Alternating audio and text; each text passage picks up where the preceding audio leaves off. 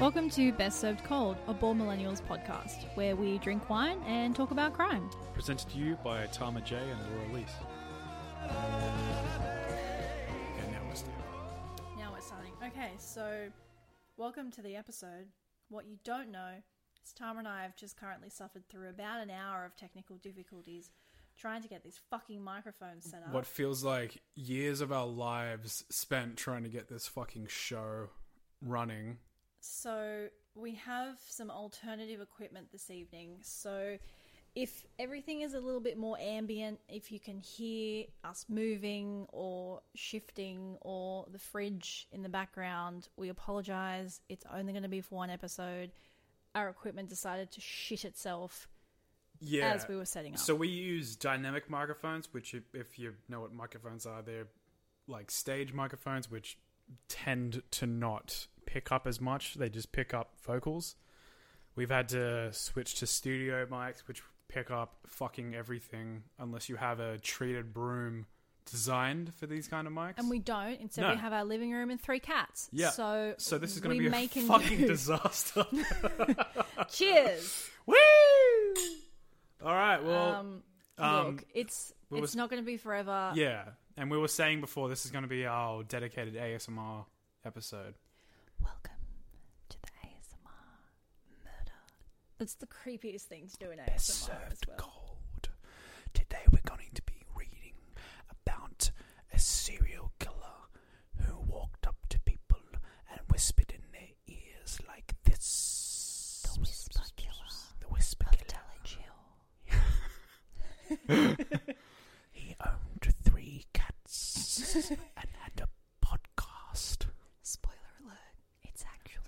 His equipment stopped working, so he killed his wife. Went on a murderous rampage. Oh, wait, that me. No, but God. Seriously, it's not going to be...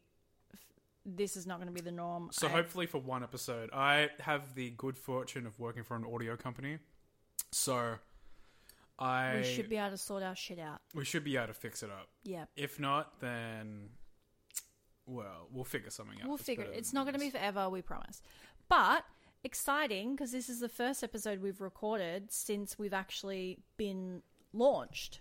Yeah, it is. So we've actually started showcasing the show on Apple Podcasts. Which made all these technical difficulties so much more stressful. Yeah, considering the fact that we now have an actual dedicated schedule to like properly follow. Like if we don't record this episode, like when the fuck are we going to record it at all?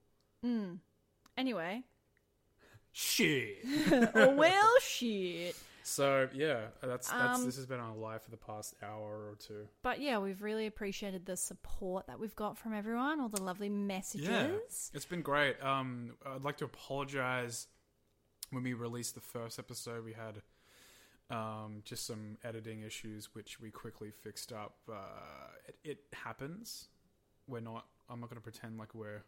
Look, let's be real. We have 3 cats.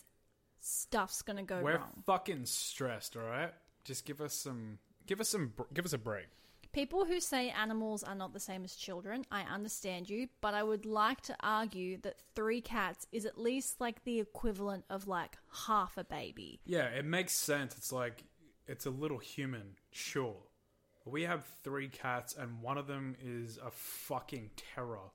She shit on the floor yesterday. Yeah, it's not pretty, sis. It's not pretty. That's not what we came here to talk about.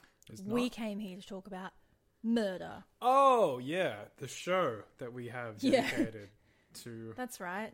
We're here for a reason, not just to bitch about our children, fur children. Yeah, that's for bored millennials. So I went first for the last 2 weeks. Yes, so you did. So I strongly feel... And I feel like yours is a bit more topical and a bit more... pop culture. Yeah. And, I mean, people have read the show title, so I kind of. I don't want to give it away. Oh yeah, they've read the show title. That's what I mean. Every single time we've been like, oh, we'll save it for when we get to it. But I'm like, oh yeah, that's right. They're not here in our living room. No, they have the show title. They have the show title. The explanation when we tell them what we talk about. This is how they're watching the episode right now. Yeah, I'm going to be talking about It's technically not murder. as far as what it's been declared. Well, my opinion's changed after doing research. Oh, really? My opinion has. I've done a 180. She's 360? Done a full 180. No, 180. 360 would be like changing and then going back to your original opinion. I've done a 180. That's like a 5G. But yeah, I'm going to be talking about Carole Baskin's husband, Don Lewis, from Tiger King, and his mysterious disappearance and some of the conspiracy theories. I'm very interested to see how you made a 180 on the situation, because there seemed to be a lot of evidence leading on one side heavily. Well, yeah, apparently some of that, surprise, surprise, was a bit dramatized to make the show a bit more popular. Uh-oh. Anyway. Netflix, what have you done? Give it away. Okay. Otherwise, it's just going to end up, I'll start talking and then I'll go first again. Yeah, so I'm going to let you go. As I'm sure you're aware, by reading the title of the show, I am talking about the Golden State Killer, Joseph James D'Angelo, who... What is... Oh, my God. I swear... She's been asleep for like 2 hours. If you're at home, every single episode of this podcast is just going to be a drinking game for every single time we get interrupted by our cat. She's currently jumping onto our office chairs. What are you doing? She's fine like that. I think just leave her like that. She's okay. She's probably going to suicide jump off the chair, which, look, if she breaks her legs, can't. If she breaks her legs, that's like a $4,000 vet bill. So no, thank you. Okay. Well, like I said, I'll be talking about the Golden State Killer, which has blown the fuck up, like, in the past couple of years. Yeah, like the past 2 years, I'd say, because he got caught 2018. Yeah. And it's still in, like, the trial. Like, it hasn't gone to trial yet. Oh, really? Yeah. Oh, I didn't know that. It's going to be a few years before it goes to trial. Which I will explain why at some point, but give us that backstory we love. So I wanted to take a bit of a dive into.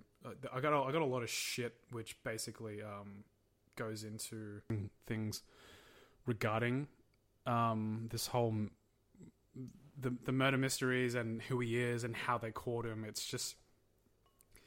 It's kind of all over the place that I don't really know where to start. But I almost started singing The Sound of Music. Let's start at the very beginning. A very good place to start. Can you do it right up to the microphone whispering? Let's start at the very beginning. A very good place to start. That's so creepy, man. It was kind of popularized by freelance writer Michelle McNamara, who was married to Patton Oswalt, famous actor. So she started writing about this killer, who was at the time was known as the very horrible name the East Area Rapist, or EAR for short, which is just not a very good name. I mean, like don't make it sound pretty, but like EAR, the EAR. It's like, what the fuck is that? It's just bizarre. Well, it's very fitting with our ASMR episode. He was referred to as the EAR, kind of like the that I'm whispering in right now. ASMR of me drinking red wine.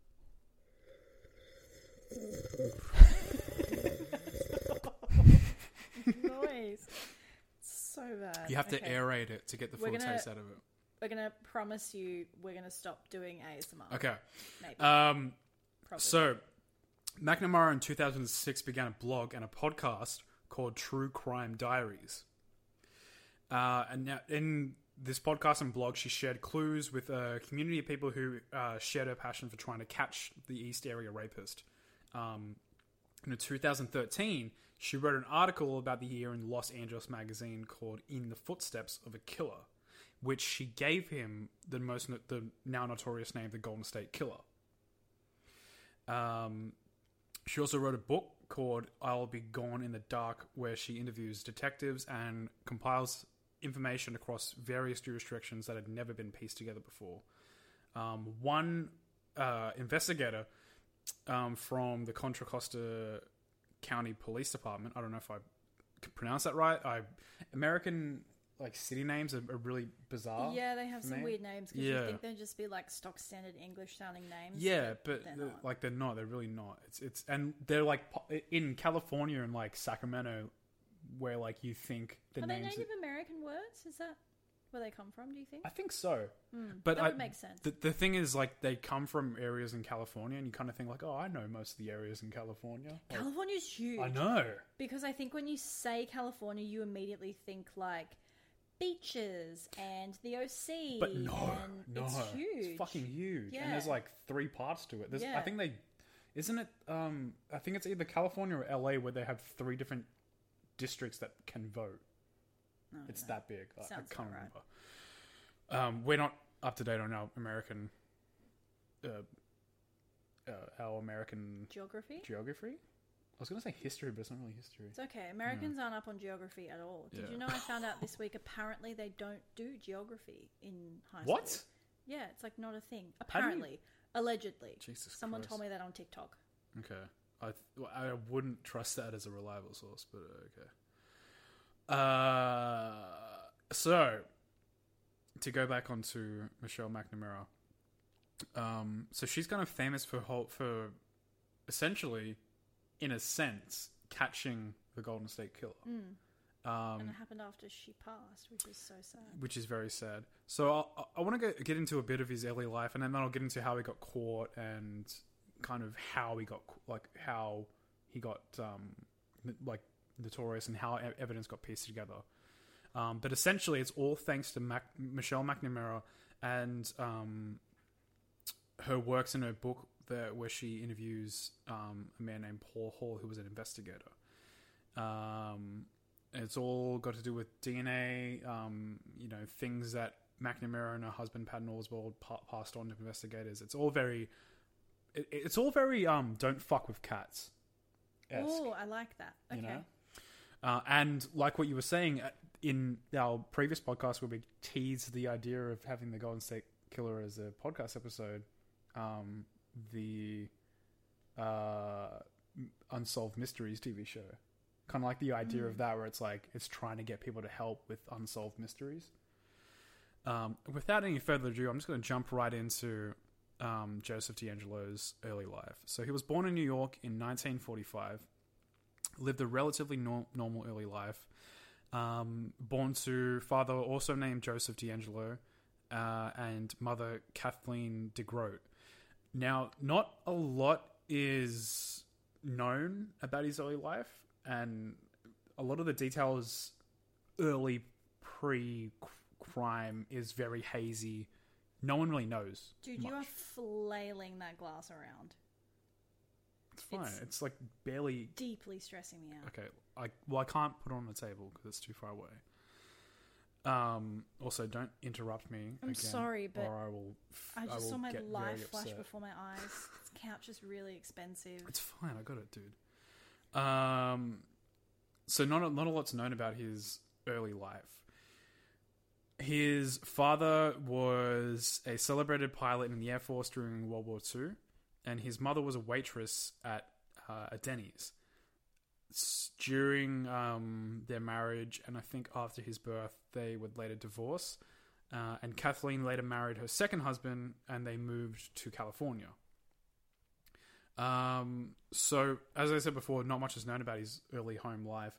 But a note that he left behind in a crime scene might provide some insight into what his early home life was like. So he left a note behind that was titled "The Homework Evidence," the homework evidence. Okay, and I'm going to read it out word for word. And I quote: "Mad is the word that reminds me of the 6th grade. I hated that year. I wish I had known what was going on." By the way, he's dyslexic, I believe, so he can't spell perfectly. I wish I had known what was going to be going on during my 6th grade year, the last and worst year of elementary school. Mad is the word that remains in my head about my dreadful year as a 6th grader. My madness was one that was caused by disappointments that hurt me very much. Disappointments from my teacher, such as field trips that were planned, then cancelled. My 6th grade teacher gave me a lot of disappointments, which made me very mad and made me build a state of hatred in my heart. No one ever let me down that hard before, and I never hated anyone as much as I did him. Disappointment wasn't the only reason that made me mad in my 6th grade class. Another was getting in trouble at school, especially talking. That's what really bugged me, was writing sentences, those awful sentences that my teacher made me write. Hours and hours I'd sit and write 50, 100, 150 sentences day and night. I write these dreadful paragraphs which embarrassed me, and more important, it made me ashamed of myself, which in turn, deep down inside, made me realize that writing sentence wasn't fair. It wasn't fair to make me suffer like that. It just wasn't fair to make me sit and write until my bones ached, until my hand felt a very horrid pain it ever had. And as I wrote, I got madder and madder until I cried. I cried because I was ashamed. I cried because I was disgusted, which is also spelled disgusted. I cried because I was mad, and I cried for myself. Kid who kept on having to write those Dane sentences. My angriness from 6th grade will scar my memory for life, and I will be ashamed for my 6th grade year forever. So, are you okay? So this little story may not be as funny to anyone listening to this podcast. God. But I had a former employer whose second language was English. Oh shit, yeah. And that he was a bit strange, and I think he was maybe in love with me.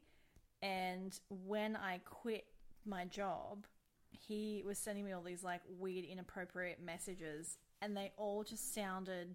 It's like a breakup. Yeah, like 10 times I have been crying today. Yeah, like, he was like so upset. He's like betrayed and fucking distraught. Maybe he was, I won't say his name, but maybe he was the Golden State Killer all along. Maybe. It's not Joseph D'Angelo. No. It's... So yeah, that wonderful piece of literature. That was beautiful. Yeah, it really was. Like zero punctuation in that whole thing, besides commas, really. So no, it's just one long sentence. It's, I believe. Yeah, I'm looking for it right now. It's one long. No, actually, there's a few. One or two full stops in that whole thing. So what's interesting about this is some people think that it is like a insight into his early home life. Mm. Some people think because he was a very intelligent criminal that it's a red herring to throw off investigators. So to kind of confuse him with his backstory and his motives for the crime. So, and also it would make him seem like an imbecile. So they would probably not be looking for anyone that was like an upstanding member of the community. So he did a lot of those things, which we'll eventually get into. So to go back into his early life, he attended Folsom High School in Sacramento, and then later California State University in Sacramento to earn a degree in criminal justice. He joined the Navy after graduation and served in the Vietnam War, which, to go on to correlations in serial killers, a lot of them serve... in war. Son of Sam served in the military. Yeah, or have like army positions. Some sort of gun dispossession. Yeah, I think... I talked about someone like 2 weeks ago that served in the army. I've forgotten now. Well, that's not good. That's not what you want out of the host of a show. Well... it's too much. My brain can't hold all this. Yeah, I know. It's very, very horrid things. But essentially, a lot of the people we talk about have either had head injuries, trauma in their early years, or served in the military. Or a combination of all three. Mm. So in the late 60s, he was engaged to a young woman named Bonnie Colwell. Now, remember that name, Bonnie Colwell, because she's a very important part of this backstory. Okay. So she worked as a lab assistant in Liara College. At some point during the engagement, she called off the engagement, and this supposedly completely broke D'Angelo's heart. No one knows exactly why they broke up or why she dumped him, but according to sources that talk to Bonnie's brother, she supposedly had plenty of reasons to call it off. Well, he was a serial killer, so I would say... Not at this point. Well, no, but he had the personality of a serial killer. And later on in his life, there's a lot of people regarded him as a very violent and angry man. Mm. So, you know, do the math. So, similar to the hatred that he endured for his teacher in his note, he seemed to have never let go of the fact that Bonnie had dumped him. Right. So that's why people sort of think that it's a bit up in the air, where it could actually be something he's written about himself. So then we're going into the 1970s. In 1973, D'Angelo marries Sharon Marie Huddle, and they have 3 daughters together throughout their marriage. In 1974, he graduates from the police academy and becomes an officer in Visalia, California.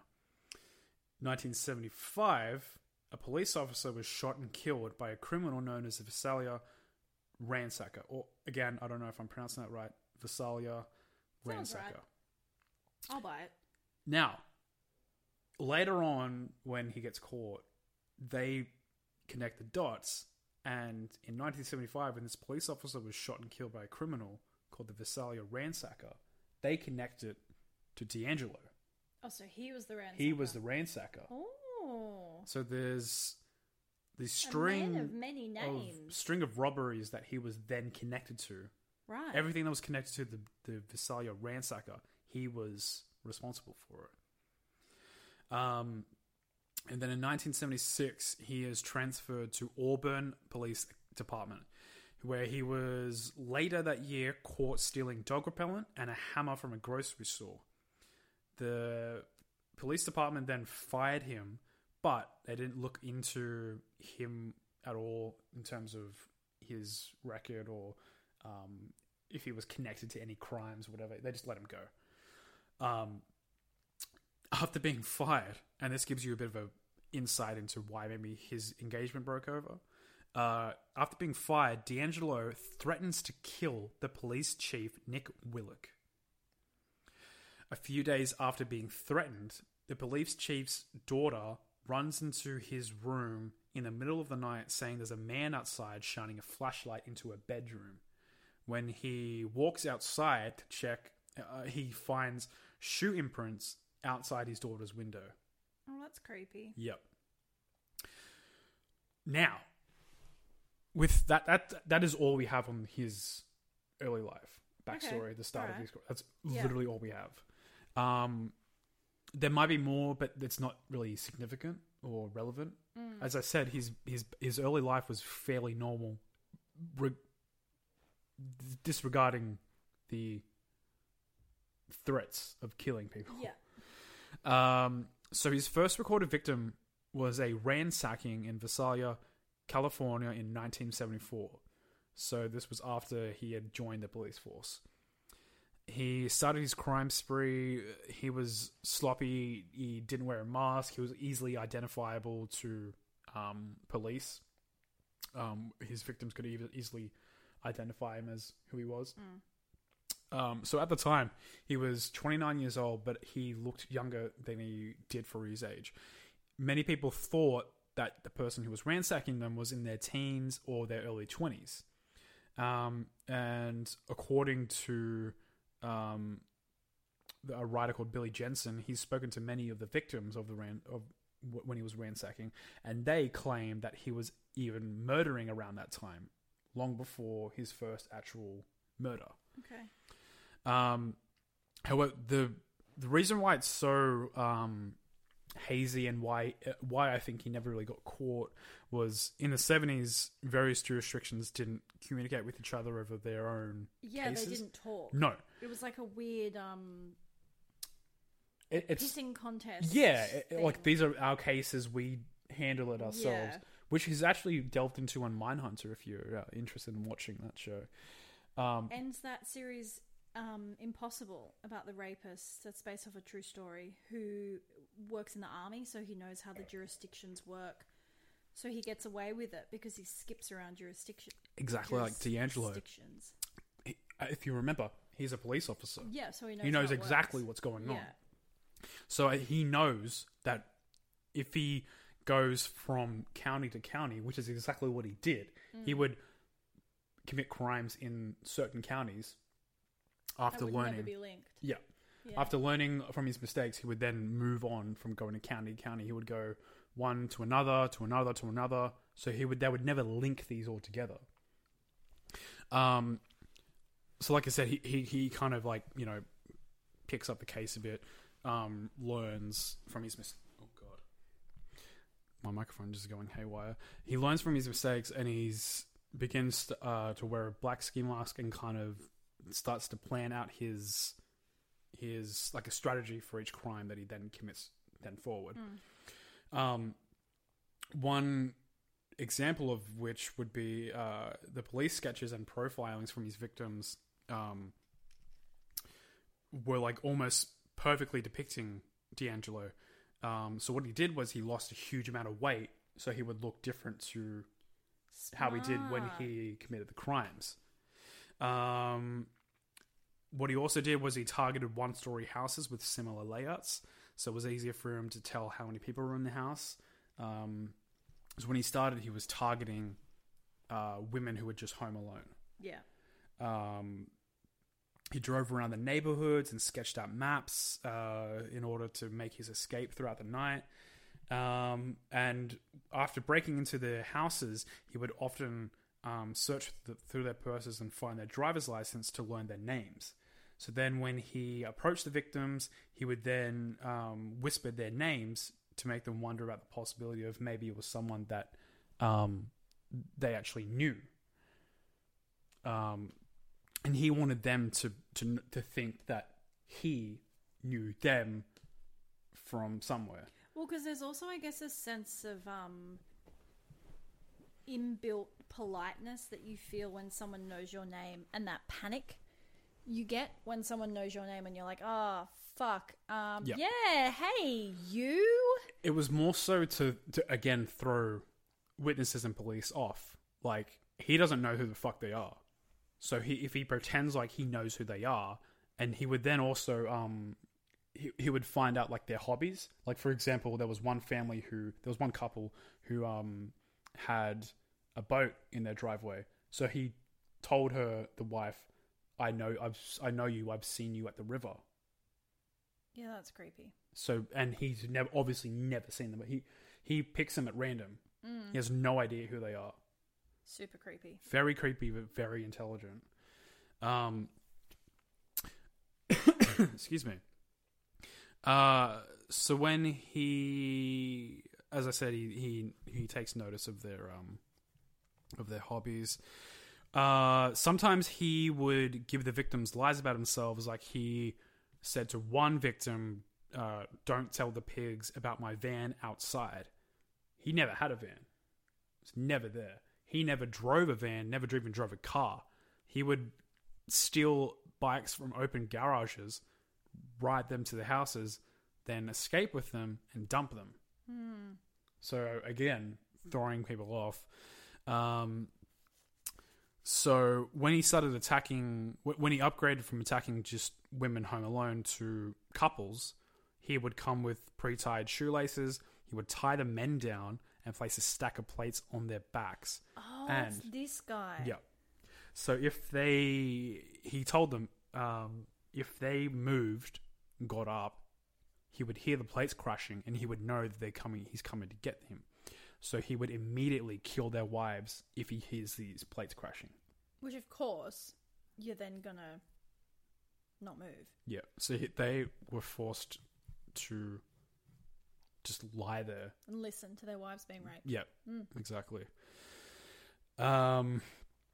So he would often switch up his weapons that he would use. Like he would use knives, blunt objects. One time he beat someone to death with a log from the fireplace they had. Oh God. Yeah, it's fucking brutal. Again, to throw people off, it's like he doesn't have a signature anything. It's literally could just seem random. Now, there is one sole factor that pieced all these things together besides DNA. Can you guess what it is? No. Well, the fact that he's targeting couples. No. His body. His body? Each and every one of his rape victims that gave a description of him described him as having an extremely small penis.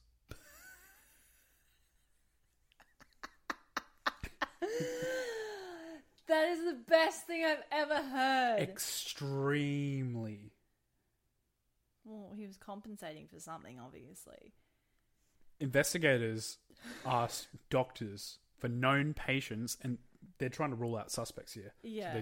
So they asked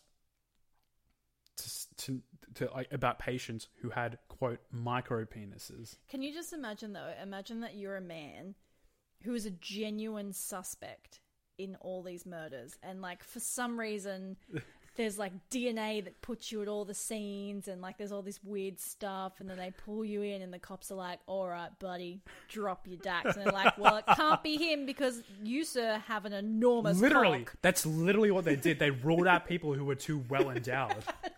Yes. Not even big, just regular dicks. Can you imagine like the weird sense of pride as well? You'd be like, well, yeah, cool. So you're not the murderer. Not a murderer, and I have a big dick. Great. Awesome. That's the first time I've been proud to have 5 inches. Also, it's just adding new meaning to the term big dick energy. It really is. Yeah. It really fucking is. That's the greatest thing I've ever heard. Please continue. It's... that was, like you said, the best thing I think about researching this was just learning that. So he obviously got off on the fact that he was instilling fear into his victims. One of his tricks that he would use with his tiny penis, with his small dick energy, one of his tricks that he would use to make sure he would absolutely escape without a doubt was he would, after committing the rape, he would then wait and hide inside the house. Now, oftentimes, and this is very, very, very, very, very sad, he would tie up, you know, as I said before, husbands, but sometimes he would also tie up their children, and he would put them on the bed next to their mothers while he was raping them. Oh, that's... It was terrifying, terrible. That's horrible. What he would do in cases like that with either the husband or the child was he would... when he was finished committing the rape, he would then wait in the house. And in one case, after the rape was committed, a mother was right next to her daughter. And when she asked her daughter, "Are you all right?" her daughter said, "Shh, mommy." He was still in the house, in the room, hiding in the dark. So whenever the mother started talking again, thinking he was gone, he would press down on the bed right next to her head to let her know that he was there. She sat motionless for hours. Wait, is this the kid or the mother? The mother. So the mother's on the bed. They're both on the bed. Okay. The mother and the kid are on the bed. And she's blindfolded, I'm assuming? It wasn't actually specified, but I assume so. Yeah. It's also dark, and he's wearing a balaclava. I mean, he's hiding in the shadows. Yeah, okay. So he would let her know that he was still there. Every single time she would pipe up again. That's so creepy. She would then just sit still, not making a peep for hours. I think it was about... it was like... It was 4 or 6 hours or something before she even... managed to make the call that a criminal had broken into a house and raped her, completely ensuring his escape. Yeah.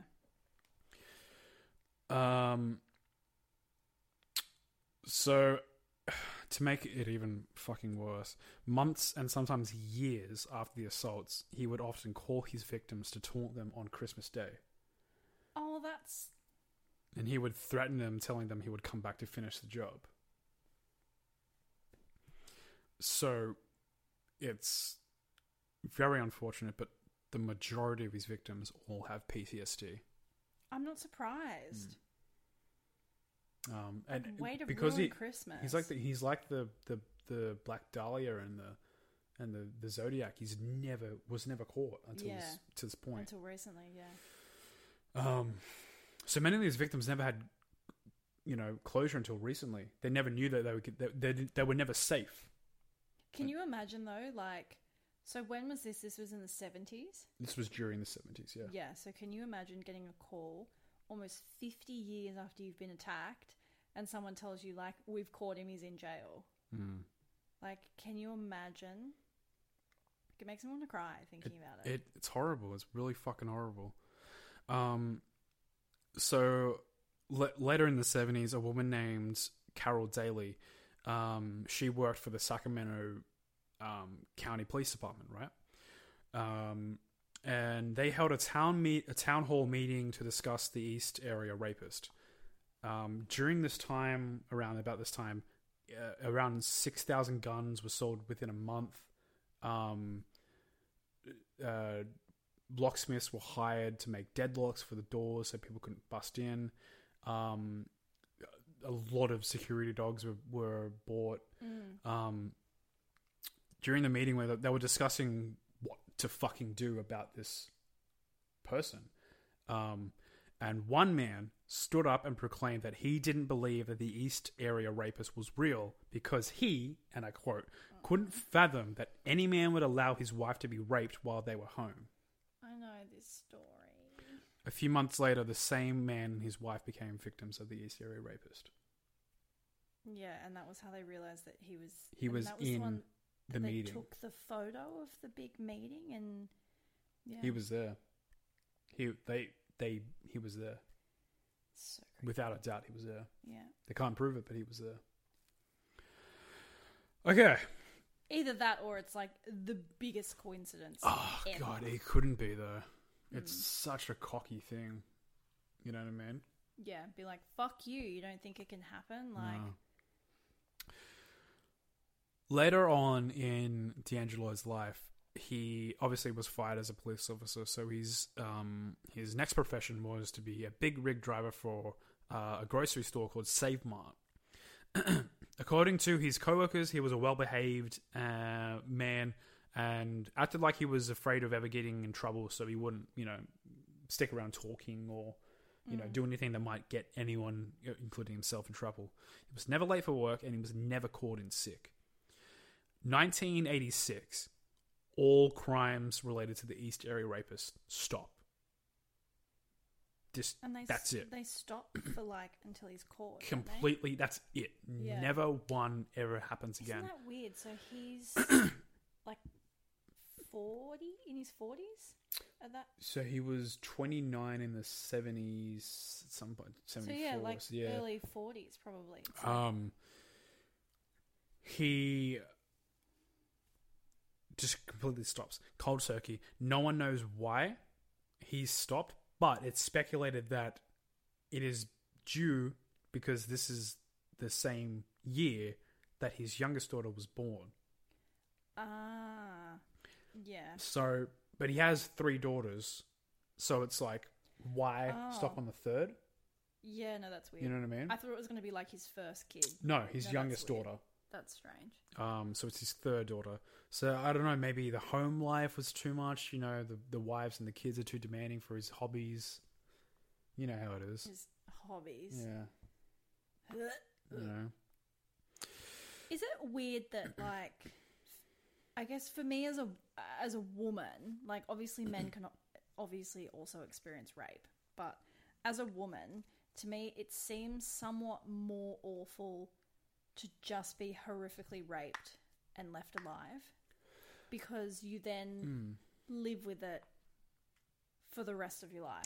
I think it's obviously not that being murdered is also not ideal. But I think like, there's something more sad about. It's an interesting point that you bring up, the distinction between rape in a man and rape in a woman, because it's definitely a thing. Oh, men can 100% be raped. But, and we've seen cases of men being raped and locked up and used for sex, and it's like we like to make Jeffrey Dahmer raped boys. Yeah, exactly, and it's never really a thing that you can say, oh, you know, men can't be raped, but it is. Unfortunately, primarily young women who are. I'm just more saying, me victim. As a woman, I left can't imagine going through this horrific thing and then having to try and continue on with my relationship with my partner who hasn't gone because they were all married. Can you imagine trying to continue on with your relationship with your husband after that? During high school, we actually had these speakers come to our school. One of them opened up about the fact that his partner was raped in a closet, and he talks about his relationship with her afterwards. How do you continue with life? Because like you were saying, they all had PTSD. Yeah, exactly. And he talks about, he's like, there's never a moment where he's like, this is too much for me. It's just a constant state of grief for her. Yeah, it would be. It's a fucking horrible thing for... someone you love, and this is before they were together, but to know that happened to someone is fucking horrible. But I don't know, something about, like, obviously we talk a lot about really horrible murders, but for me personally, there's something about the idea of these women being horrifically attacked and then having to cope with it. That's just so awful. It is. It's terrible. There is this podcast gets really depressing sometimes. That's why we gotta find something to like jovial it up afterwards, I guess. But anyway, I'll try not to take up too much time. Micropenis. Micropenises. The Golden State Killer has a micropenis. Nothing to lighten the mood like a micropenis. Okay, so let's fucking jump right back into it.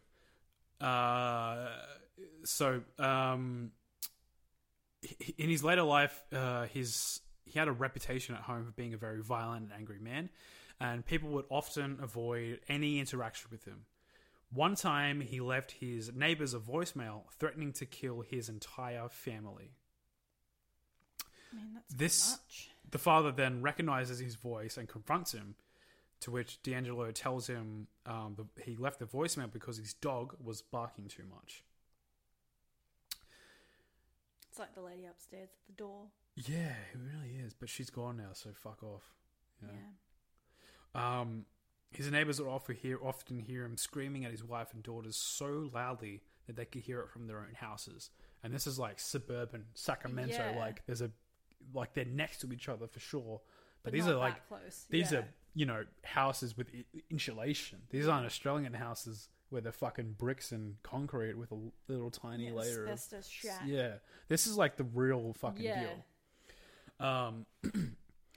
He was often yelling at himself in the front yard of his house, yelling things like, "I'll kill you, I'll kill you." At himself. At himself. Weird. Very weird. I don't know if this wasn't brought up earlier, but this was an interesting point that I wanted to bring up. I found out that a lot of his victims, told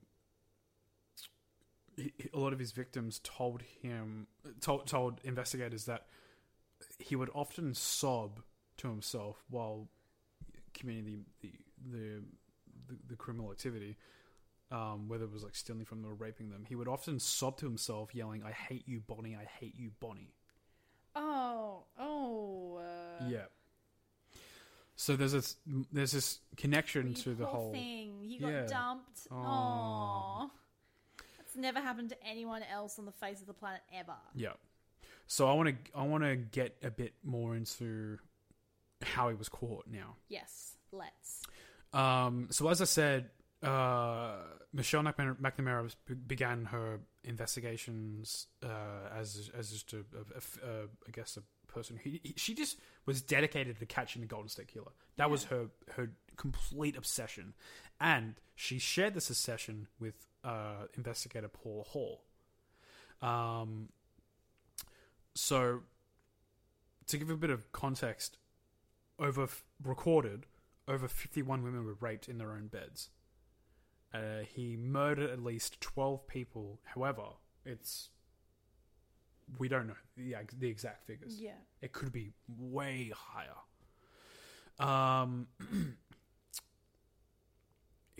He would often call them up, again, just to touch on these murders again, he would often call them up and say things like, remember when we played? Oh, yeah. No. And it's just... Sorry, I'm going through my main points now, because these are all things that I wanted to bring up at some point, but they're just... There's, as I said, there's so much content regarding this guy. And what's interesting is he was referred to this as the original Night Stalker. Oh. The OG Night Stalker. Which is weird. Weird flex. That you don't want. Yeah.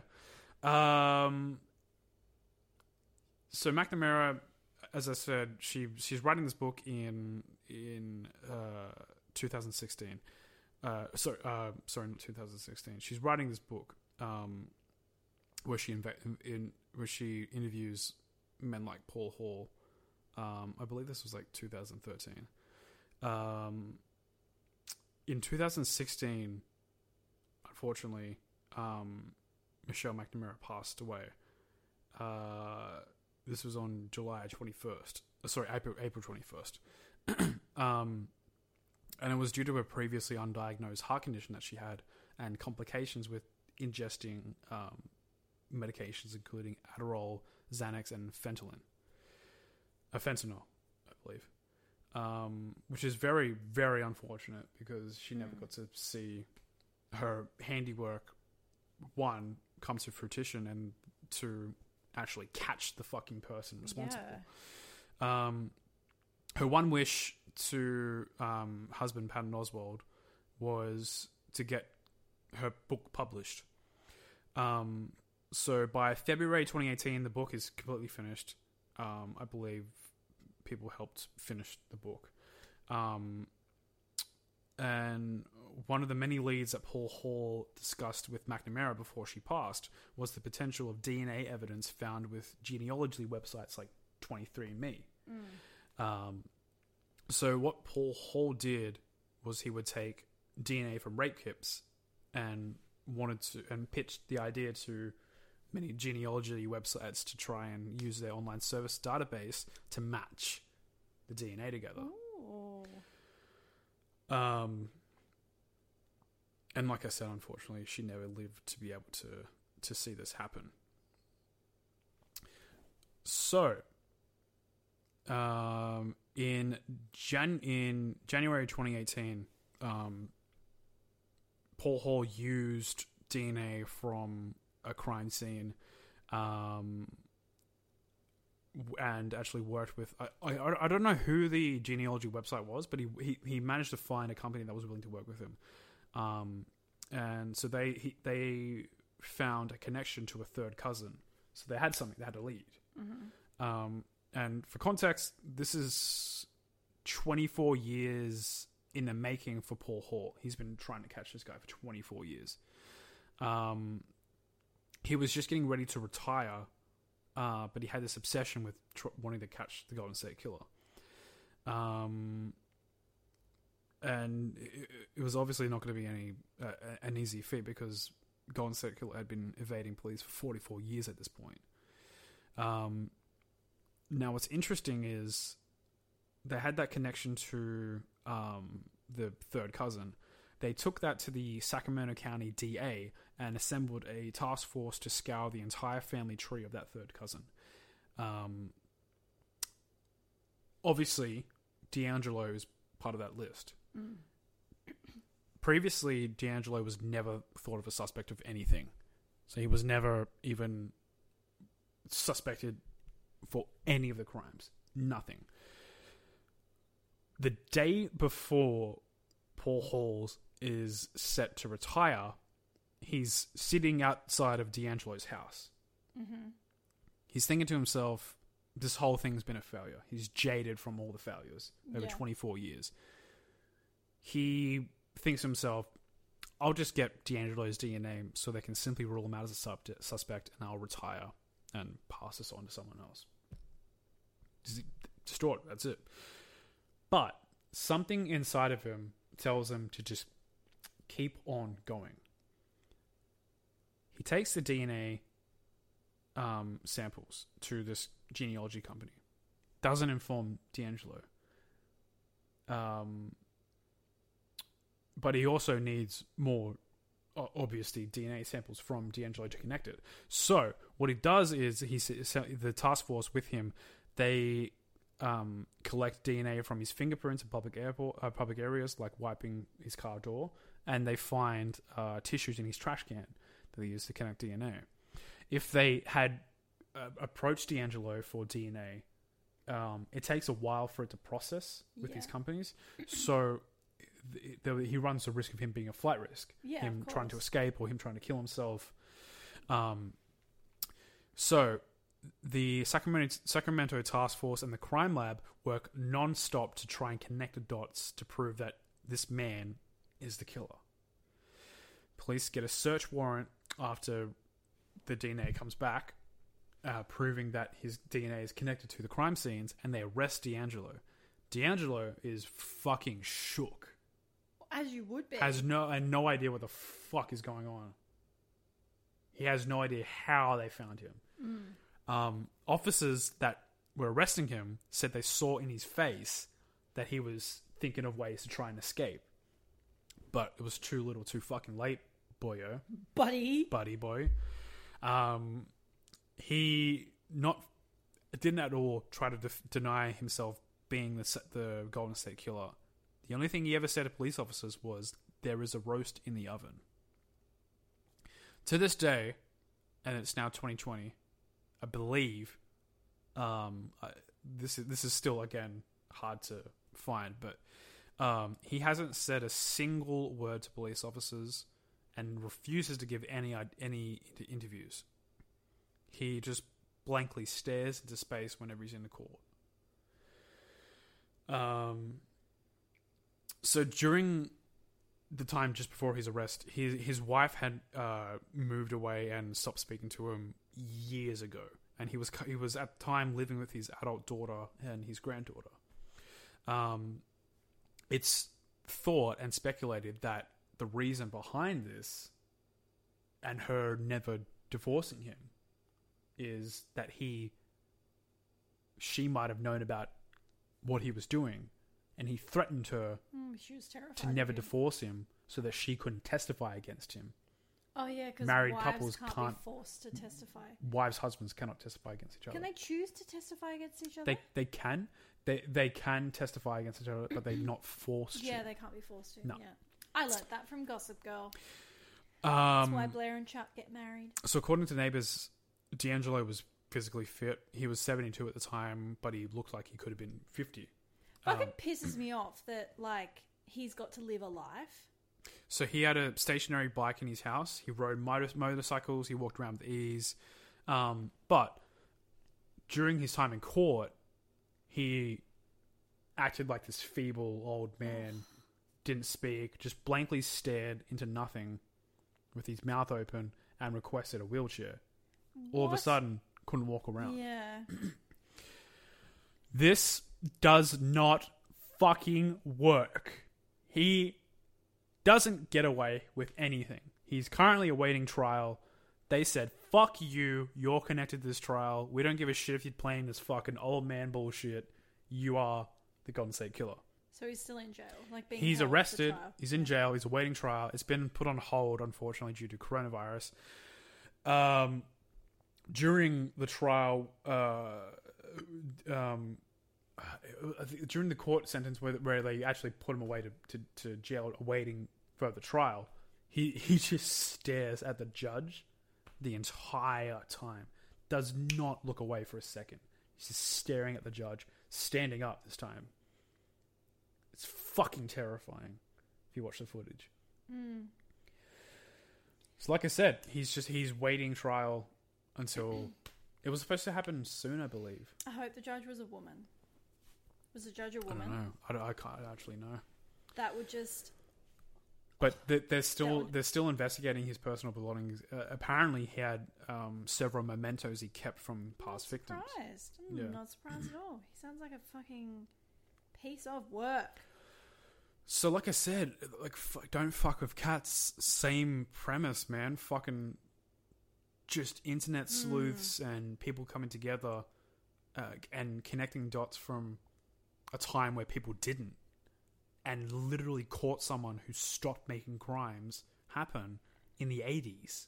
I wonder how many like serial killers and rapists from like the 60s and 70s have seen this like, and are just fucking shit. Quaking in their boots. Like, yeah. But can you imagine being like getting arrested for some petty crime or having to have your DNA taken for some arbitrary reason? And they run it through the database and you're like, you ping on all these murders and you're like, ah, oh, fuck. Shit.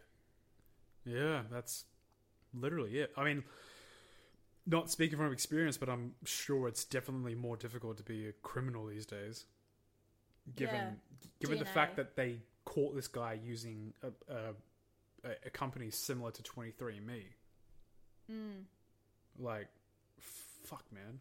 Yeah, DNA, you can literally, like, leave a hair follicle and, like, they'll find it. Hair follicles, skin cells, anything. Good luck finding any hair follicles in our apartment in case of a crime, because there's fucking hair everywhere. Yeah. You're like, which hair is this? Cat hair? Tama hair. My hair. It's just a hair fest. It really is. Well... There you go. That's the Golden State Killer. I might have gone a little bit over time on that one, so I apologize. It's not like you to go over time. I know. Insane. Cool. We just had to briefly pause to... I needed to get my notes, and we also needed to order some nuggets. Nuggies. Because it's currently 10:40, and I've had 3 glasses of wine and no dinner. So it's McDonald's time. 3 glasses of wine. This is my 3rd glass of wine. I've not had dinner. Oh, fuck. All I've had today is some homemade nachos and a little bit of sticky date pudding. How were they? Were they good? They were pretty good. Did you use the chicken? I used chicken and chipotle sauce and nacho chips and cheese. Great. It was pretty good. There you go. Yeah. Boom. Well, are you ready for the cultural debate of the century? Because this is such a polarizing topic. It's like the Stephen Avery thing where it's like some people believe it happened, some people believe he didn't do it. See, but the thing about the Stephen Avery thing is there's like weird evidence. That I think the thing that gets people about this is there is zero evidence. There is zero evidence to support. Yeah, well, there's just like weird things which according to Carole Baskin, can all be explained.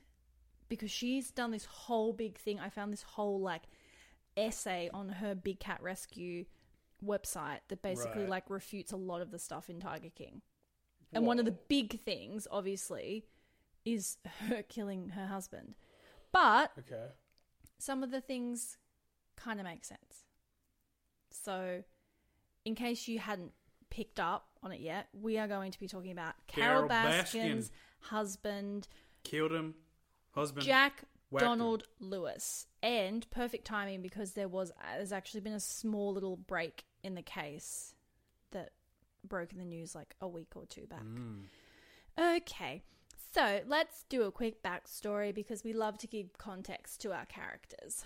So Jack Donald Lewis is born April 1938 and was a native to Florida. He was basically like born and bred Floridian. Florida boy. Floridian. He was actually a self-made millionaire and it wasn't inherited. Oh, wow. He wasn't like good for him. Daddy's rich. He made his money through real estate and used car businesses, which I thought was interesting. Strange. But I guess a different time. Yeah. So he married his first wife, Gladys, and they had 3 daughters together and an adopted son who doesn't appear in the documentary at all, but his ex-wife and the 3 daughters do. Yeah, they did. Yeah. So, in January of 1981, Lewis meets Carole, at the time Murdoch, on the street. So, she's just fled her house after being attacked by her abusive husband at the time, Michael Murdoch. So, at the time, Carole is 20 and Don is 42, which is also something that documentary, like, obviously she's of age at the time, but it's like weirdly kind of like predatory behavior. It kind of is. It's 20 years plus. 22 years difference. Yeah, exactly. So she's crying on the side of the road. He convinces her to get in his car so she can have someone to, quote, talk to, and they spend the night together. So we're talking about a 20-year-old who's married to someone who's physically abusing her. Yeah. This nice 42-year-old man picks her up on the side of the road in the middle of the night. And spends the night with her. Yeah. So, not that that makes it okay to murder someone, but, like, he's not exactly... He doesn't really sound like a stand-up character. He's not the most genuine human being. Yeah. So, Carol Murdoch, who is now Carole Baskins, which everyone knows her as, after she married her current husband, Howard Baskin. So, Carol and Dan begin having an affair while they're both still married, and she becomes one of his many girlfriends... And she actually helps him grow his wealth by assisting with buying and selling property in 1984. So what they used to do is they would go to banks and they would buy loans. So like someone has a loan that they can't pay on their house. Oh, okay. You buy the loan and then you theoretically own the house. And that was actually how he grew his empire. So he actually wasn't a multimillionaire when him and Carol met. No, that grew while they were together. Yeah. Yeah, okay. So in 91, Murdoch and Lewis divorce their respective spouses and they get married. In 1992, they found wildlife on Easy Street, which is now Big Cat Rescue. Which for those who are living under a rock and haven't seen Tiger King, it's a big cat sanctuary, essentially. It's quote unquote sanctuary. It's up to debate, I guess. So allegedly, Lewis and Carol clash over how to run the park. He wants to breed the cats and operate it as a business, much like Joe Exotic does. But Carol wants it to be a charity for like rescuing big cats in captivity and like giving them a nice place to live out their days. Yeah. According to Carol, Lewis was obsessed with sex, and his children have also been quoted. No, but like not in a good way. Like his children have been quoted as saying he was a sexaholic. According to Carol, he would demand sex like on the daily. And when she was on her period, he was so desperate he'd fucking fly to Costa Rica to have affairs with other people because he couldn't have sex with her. Oh shit. Yeah. So like once a month for basically a week, he'd fly to Costa Rica to have affairs. Fuck, that's big money energy right there. Yeah. Shit. So, and she knew, or she didn't know? She knew, and she's quoted as saying she just accepted that as part of her life. She wanted to be with him. That's what she'd have to do. Fucking rich motherfucker, of course. 20-year-old with a 40-year-old. The fuck. What else do you think? So Lewis had allegedly started telling family members and friends as early as 1997 that he'd always planned to move to Costa Rica eventually, permanently. Yeah. In late 97, he begins transferring ownership of several properties he owns in Florida into the name of a Costa Rican company that he owned. So moving out of his name into a company that he owned. Yeah. In the days leading up to his disappearance, Lewis had bought a plane ticket to Costa Rica. That's kind of important. So he's purchased a plane ticket. Okay. So Carol has claimed that Lewis's mental health has slowly been deteriorating in the lead up to this, and that he'd been rummaging around in dumpsters and hoarding broken vehicles and junk. Yeah, as you do. He was supposedly losing his short-term memory. He was sometimes disorientated, and Carol suspected him of having early onset Alzheimer's. Oh, that's sad. Yeah. However, Lewis's personal former attorney and a former business associate has disputed all of this and said that he was fine. That's the thing. It's like it's all he said, she said. Speculation. Yeah. So in July 1997, Lewis files for a restraining order from Carol, claiming that she's threatened to kill him and was in possession of 2 guns, and that she hid his guns to stop him from protecting himself. Holy shit! So the request is denied. Baskins claims he did this because whenever he'd leave to go to Costa Rica to fuck some bitches, she'd quietly try and like get rid of some of his junk that he was supposedly hoarding, and he was so angry about this that he called the police, and the police told him the only thing he could do was file for a restraining order. After this, Lewis and Carole continued living together. So he doesn't run away, doesn't move out, which again kind of supports what Carole is saying. This is so sus, though. It's like it can go either way at this point. So August 18, 1997, Don Lewis disappears after leaving his home very early in the morning to make an early morning delivery of real estate signs. 2 days later, his white 1989 Dodge Ram is found at the Pilot County Airport 40 miles from his home. So at this time, Lewis owned several planes, even though he'd had his pilot license revoked, and he was noted as usually flying below the range of radar detection for that reason, because he didn't have a license. That time too. It's also going back to the fact that he'd been noticed as having already purchased a plane ticket. So why is he at the airport needing to fly his own plane if he's already bought a plane ticket?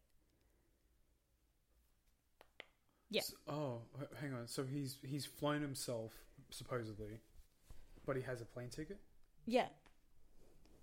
So his car is found at the airport where his planes are, but he's bought a commercial plane ticket. Plane ticket to Costa Rica. Yeah. So, interesting. So the keys to the van are found on the article I read said on the floorboard, which I assume is just like the back part of the van. I think. Yeah, well, I think a van in the 90s would have been wooden floorboards. And alleged, no evidence is found in the van.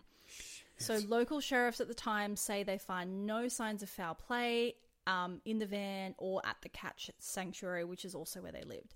They visit Costa Rica as well, the town of, I'm probably going to mispronounce this, oh my God, Bagaces, Bagaces. Can I quickly see it? I just spelt it to you. I'm not good Bagaces. At it. Anyway, Bagaces.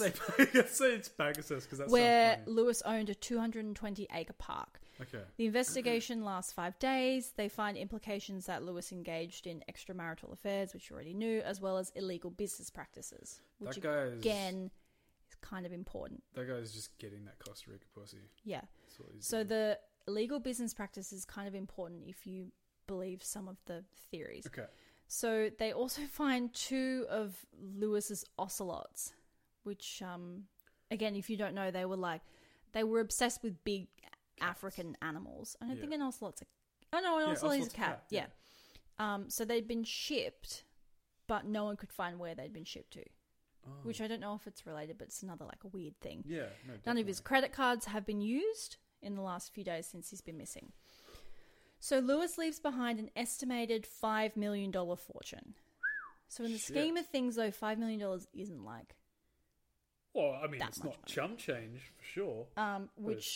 So this estate then leads to a legal dispute between Carole and Lewis's children and his ex-wife. Yeah. Which again brings into question how much of what they say can be deemed honest because they want his money. Some of the articles I read went into a heap of detail about them and their lives and how one of his daughters had actually been given $1 million and blown it in stocks and all this sort of stuff that I didn't go into because I thought it was a bit boring. Okay. So Lewis is declared legally dead in 2002, and 1 day after he's declared legally dead, Carole does her thing and takes all his estate. 1 day. She waits. 5 years and 1 day. Yeah. From when he went missing. And that can also just be she just doesn't. She could need money. They got a lot of fucking tigers. Yeah. So I read a few different articles that had the dates kind of mixed up. So I haven't included the exact years because there are a few different years in different articles. But it said shortly after his disappearance, Carole is asked and refuses to take a polygraph test on the advice of her lawyers. She's asked again later. One article said 2008, one article said 2011, and again she refuses. Okay. In December 1998, Don's children go public in their interview in People magazine with the theory that Carole has ground Don up in the meat grinder and fed him to the tigers. Yeah. And they note that the meat grinder was never DNA tested. Okay, so in 2005... authorities start to lean towards the foul play side of things, but no one's ever charged. So we fast forward 15 years to 2020. A strange time. Very strange. We've got the hiccups now. So Tiger King comes out, it explodes, and basically everyone is convinced that Carole Baskin murdered her husband and fed him to the tigers. Or the other really popular one was that they had the septic tank that she buried him in, or buried him under. Gross. That was the other one that Joe Exotic was pretty in love with. So using the popularity of the series, the local sheriff, Chad Chronister, which is just the best Chronister, best surname ever, they appeal to the public for leads, and they allegedly have 6 tips relating to Don Lewis's disappearance, which obviously they can't release, but allegedly. So Chronister has actually expressed a belief that he thinks a former employee of the cat park who possibly had a sour relationship will likely step forward to provide evidence against Baskins. That's what he thinks. So as of today, no one has ever formally been charged with Lewis's disappearance, nor has it officially been ruled a murder. He's just gone off the face of the planet. Fuck. Okay. So moving into some of the theories as to what happened. So Lewis's former lawyer, Joseph Fritz, has been pretty vocal about what he thinks has happened. So a direct quote is, "What I heard was that he was strangled from the backseat of an aeroplane over the Gulf of Mexico at 50 feet and then dropped out over the Gulf. He loved those cats. He never would have just walked away from them ever. He was proud of those cats. He loved his cats. Some force made him leave." Right. So Fritz says, Fritz says he believes that Lewis was lured to the airport under the pretense of buying another plane, which would explain why his van was there. Yeah. And then he was murdered at the airport, taken by plane and dropped into the sea. Fritz has also publicly admitted that there is zero evidence tying Carole to Don's disappearance or his murder or whatever. So here's what Carole has said. So Carole's come forward saying that when they met, Don wasn't actually rich and she helped him create that. So basically she's saying, why would she kill him for something that was rightfully also hers as well? Which well, they were married. They were married, so it kind of makes sense. So she goes into this big, as I said before, this huge essay on her Big Cat Rescue website refuting a lot of the claims. There's a bunch of other stuff, but the biggest one is about her murdering her husband. Of course, yeah. So one of the other weird things that gets brought up on Tiger King was this document that Don's former executive assistant, Anne McQueen, had that he'd given to her and specifically told her should something ever happen to him or should he go missing to give it to the police. So that contained basically like the restraining order he tried to file against Carole. All that sort of stuff. Yeah. Carole's made the point of the fact that this document isn't actually given to police until September, which is 2 months after his disappearance, when they're already in court proceedings about his estate. Yeah. So she's like, why the fuck, if this is really a document he gave you, why the fuck did you wait 2 months to give it to the police? Which you're kind of like, okay. The other note in the Tiger King documentary was about how odd it was that his will, I don't know if you remember this part, his will specifically says in case of disappearance. Yeah. And wasn't it like it was altered recently? Something like that. So Lewis's lawyer had come out saying that he'd never in his years of practice seen it worded that way, and so it seems terribly suspicious. Yeah. And because the original document that Anne McQueen had her as power of attorney. The new document had Carole as power of attorney, which gave her the opportunity to like put things where she wanted. Shit. Okay. So Carole says this was altered because Don had mentioned how people in Costa Rica go missing or disappear all the time. She'd said, and I quote, "Our Costa Rican attorney, Roger Peterson, and the Helicopter Brothers, who were the local version of the mafia, and Don was loaning them money. That's why I included disappearance as an event that would activate the power of attorney. I am sure Attorney Joe Fritz is correct that this is unusual. However, it made perfect sense in this situation given what I was told by Don and Peterson about Costa Rica and Don's dealings there at the time. Right. Which again, if you're going off face value of what people are saying, it makes perfect sense. Mm-hmm. If you came to me and you were like, hey, I'm doing some shady dealings with some mafia in Costa Rica, it's likely they won't kill me, but I'll simply disappear off the face of the planet. And I don't want you to be fucked financially in that case. So let's alter this so it says disappearance as well as death. Yeah, what a fucking strange situation. Yeah. So the sheriff that I mentioned before, Chronister, has come out and actually disputed some of the claims that are put forth by Tiger King. The septic tank, which Joe Exotic claims he's buried under, the sheriff has said that wasn't actually installed until years after he disappeared. So it's not possible that he could be buried unless they stored his skeleton for years. Of course. The meat grinders that he was supposedly put into were also removed from the property years before his disappearance, but they still own them. They're just not on the property. Yeah, they're not in use. I mean, if you're going with that theory, he could have been taken off the property, ground up, and fed back to the tigers. Yeah. In the documentary series, it said that there was an employee of the park that witnessed the new will and power of attorney with Carole being signed. Uh-huh. However, years later, this same employee came out and said that that was a lie and she was pressured to make that statement. However, by that time, the statute of limitations for forgery has passed. Yeah. So no one can be charged. So the most recent updates, which were about a couple of weeks ago, the news broke that the signatures on the will and the power of attorney documents are possibly forged. Ooh. So Lewis's signature on the two documents appear to have been traced from his marriage record, and that the signatures of the witnesses on the marriage notary and both the will and the power of attorney are almost identical, indicating that it could also have been traced or forged. Oh, shit. Yeah. So what does that mean? Well, it's just another, he said, like she said, another layer to add to it.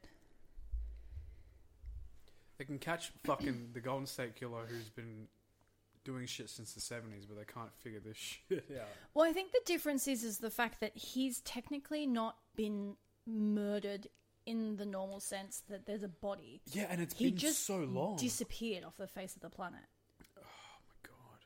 Like, literally gone without a trace. You know what's hilarious is there's this post from years ago from the Big Cat Sanctuary that Carole Baskin uploaded when she married her second husband.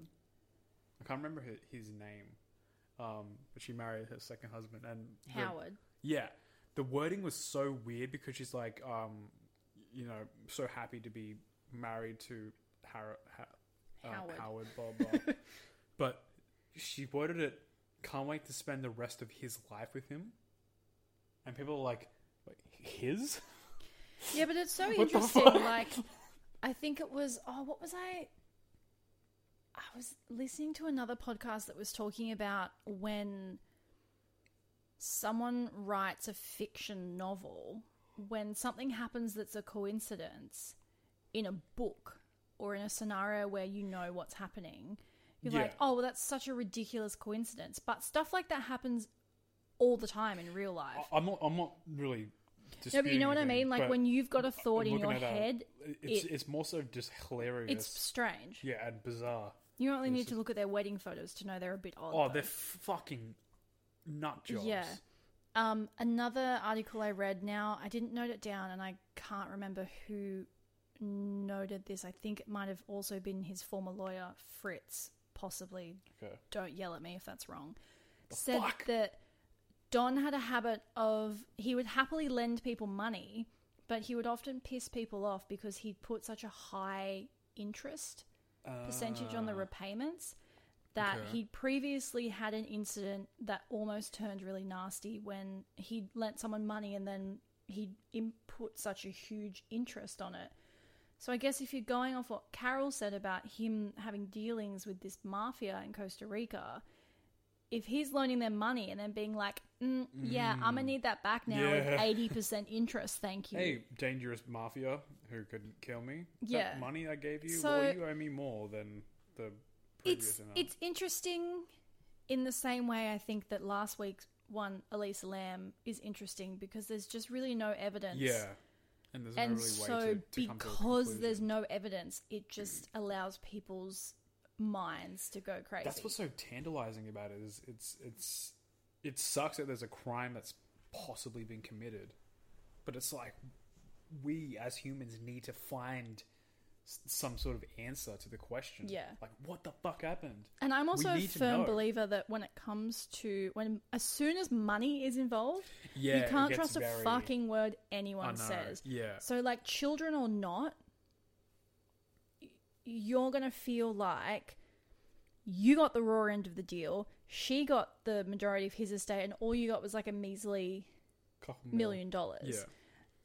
Carole also argues on her website that her daughters said that because she was power of attorney, she got to decide which assets went to who and gave them like the shitty assets.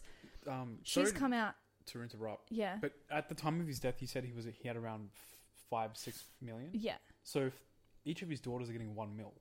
Well, I don't know. She got majority of... Carole got majority of his estate. His estate and stuff. But if it's... I think they got assets. So right. I don't really know how it works. Because if he's worth $6 million... That's what I mean. It's not an enormous amount of money. No, and if they're getting like Jeff Bezos... getting $1 million each. That's three daughters, $3 million. That's half of his net worth, supposedly. Yeah. That's what I mean. It's like it's... Sorry to interrupt you, but it's like... It's all like... Again, it's all hearsay, like Carole Baskin also goes into stuff saying like the reason the will was rewritten was because he had fallings out with his family and didn't want them in the will. Well, yeah, of course. Which again, if you're looking at it through the glasses of she's murdered her husband, all of that looks really sus. If you look at it through the lens of he's been kidnapped and murdered by Costa Rican mafia, then all of that stops looking so suspicious. Yeah. And it's just a weird... Again, like you were saying, in a fiction book, you'd read all that and be like, oh, that's ridiculously coincidental. Yeah. In real life, shit like that actually happens. I wonder how this has affected the Big Cat Sanctuary. I'm sure their business is skyrocketing. Yes. I want to go. I feel like wouldn't want to meet the woman who supposedly killed her husband, ground him up, and fed him to the tigers. But I mean, like, like I don't know about the numbers, but like in terms of like publicity and people on their Facebook and Instagram and shit, like. No, I think they'd be doing quite well for themselves. She also makes the point, which again is also true, is you don't grind up an entire human being in a meat grinder. Like, have you ever used an actual meat grinder? Yeah. They don't grind up bones. Like, you have to cut the meat. Yeah, it's not... You can't, like, it's not like a garbage disposal for humans. Like, was the point that she ground them up into mince? And fed them to the tigers, yeah. That's the theory. Because wasn't the theory that she chopped the body parts up and gave it to the tigers because tigers eat the entire thing, including bones? I don't think they do, though. They do. Do they? Yeah. Oh. That was one of the points I can't say I know that much about tigers. the really fucking weird dude who had multiple wives. You remember the guy? Which one? There's about 5. No. Like there was one. There's literally about 3 of them 2. That are weird and have multiple wives. There's 2 guys that have multiple wives. The one that had, he was like a big breeder, not the one that Joe Exotic fucked over or got fucked over by. Oh yeah, the other one, the doc. Yeah, Doc Abel? That guy who like Doc Abel is that his name? Who sold like a lot of his cats to everyone, included. He's essentially running a sex harem. Yeah. Yeah, that guy I think made the claim that tigers will eat entire because you see them get thrown entire deer legs, and then next thing you know, the whole thing's fucking gone. But it was his. What's fucked up? It was his children that were the first people that publicly suggested she's ground him up in a meat grinder and fed him to the tigers. There's no clear actual evidence. For me, that's another thing that kind of makes it seem like it's very sus because, like, what? Your dad is... He's disappeared. Yeah, and this is only like a year after he's disappeared. Yeah, and how have you come to this? What have you found that makes you think this?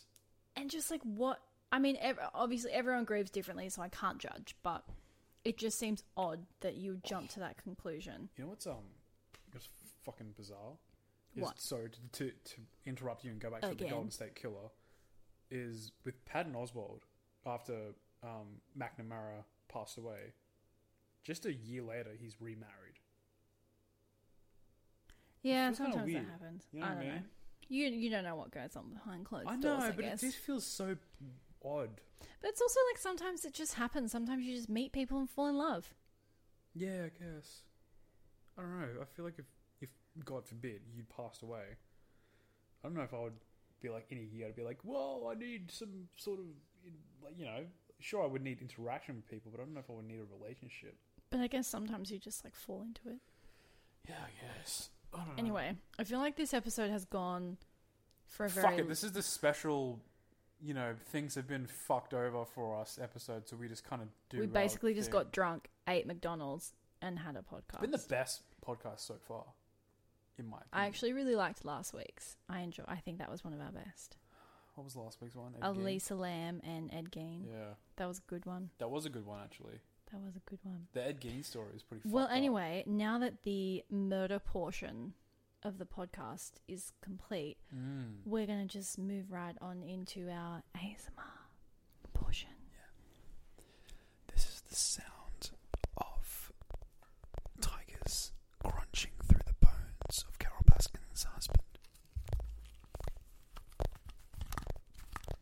That was such an anticlimactic noise. What is that? Wait. Yeah, that's bad. Shall we whisper our outro? Yeah, are we just going to end the episode? Thank you so much for tuning in. Are we just going to actually end the episode like this?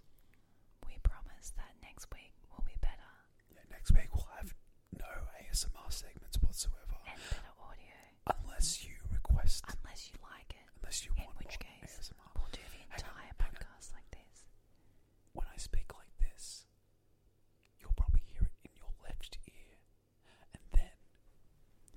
speak like this, you'll hear it in your right ear. Unless, of course, that didn't actually do anything and I'm just sounding like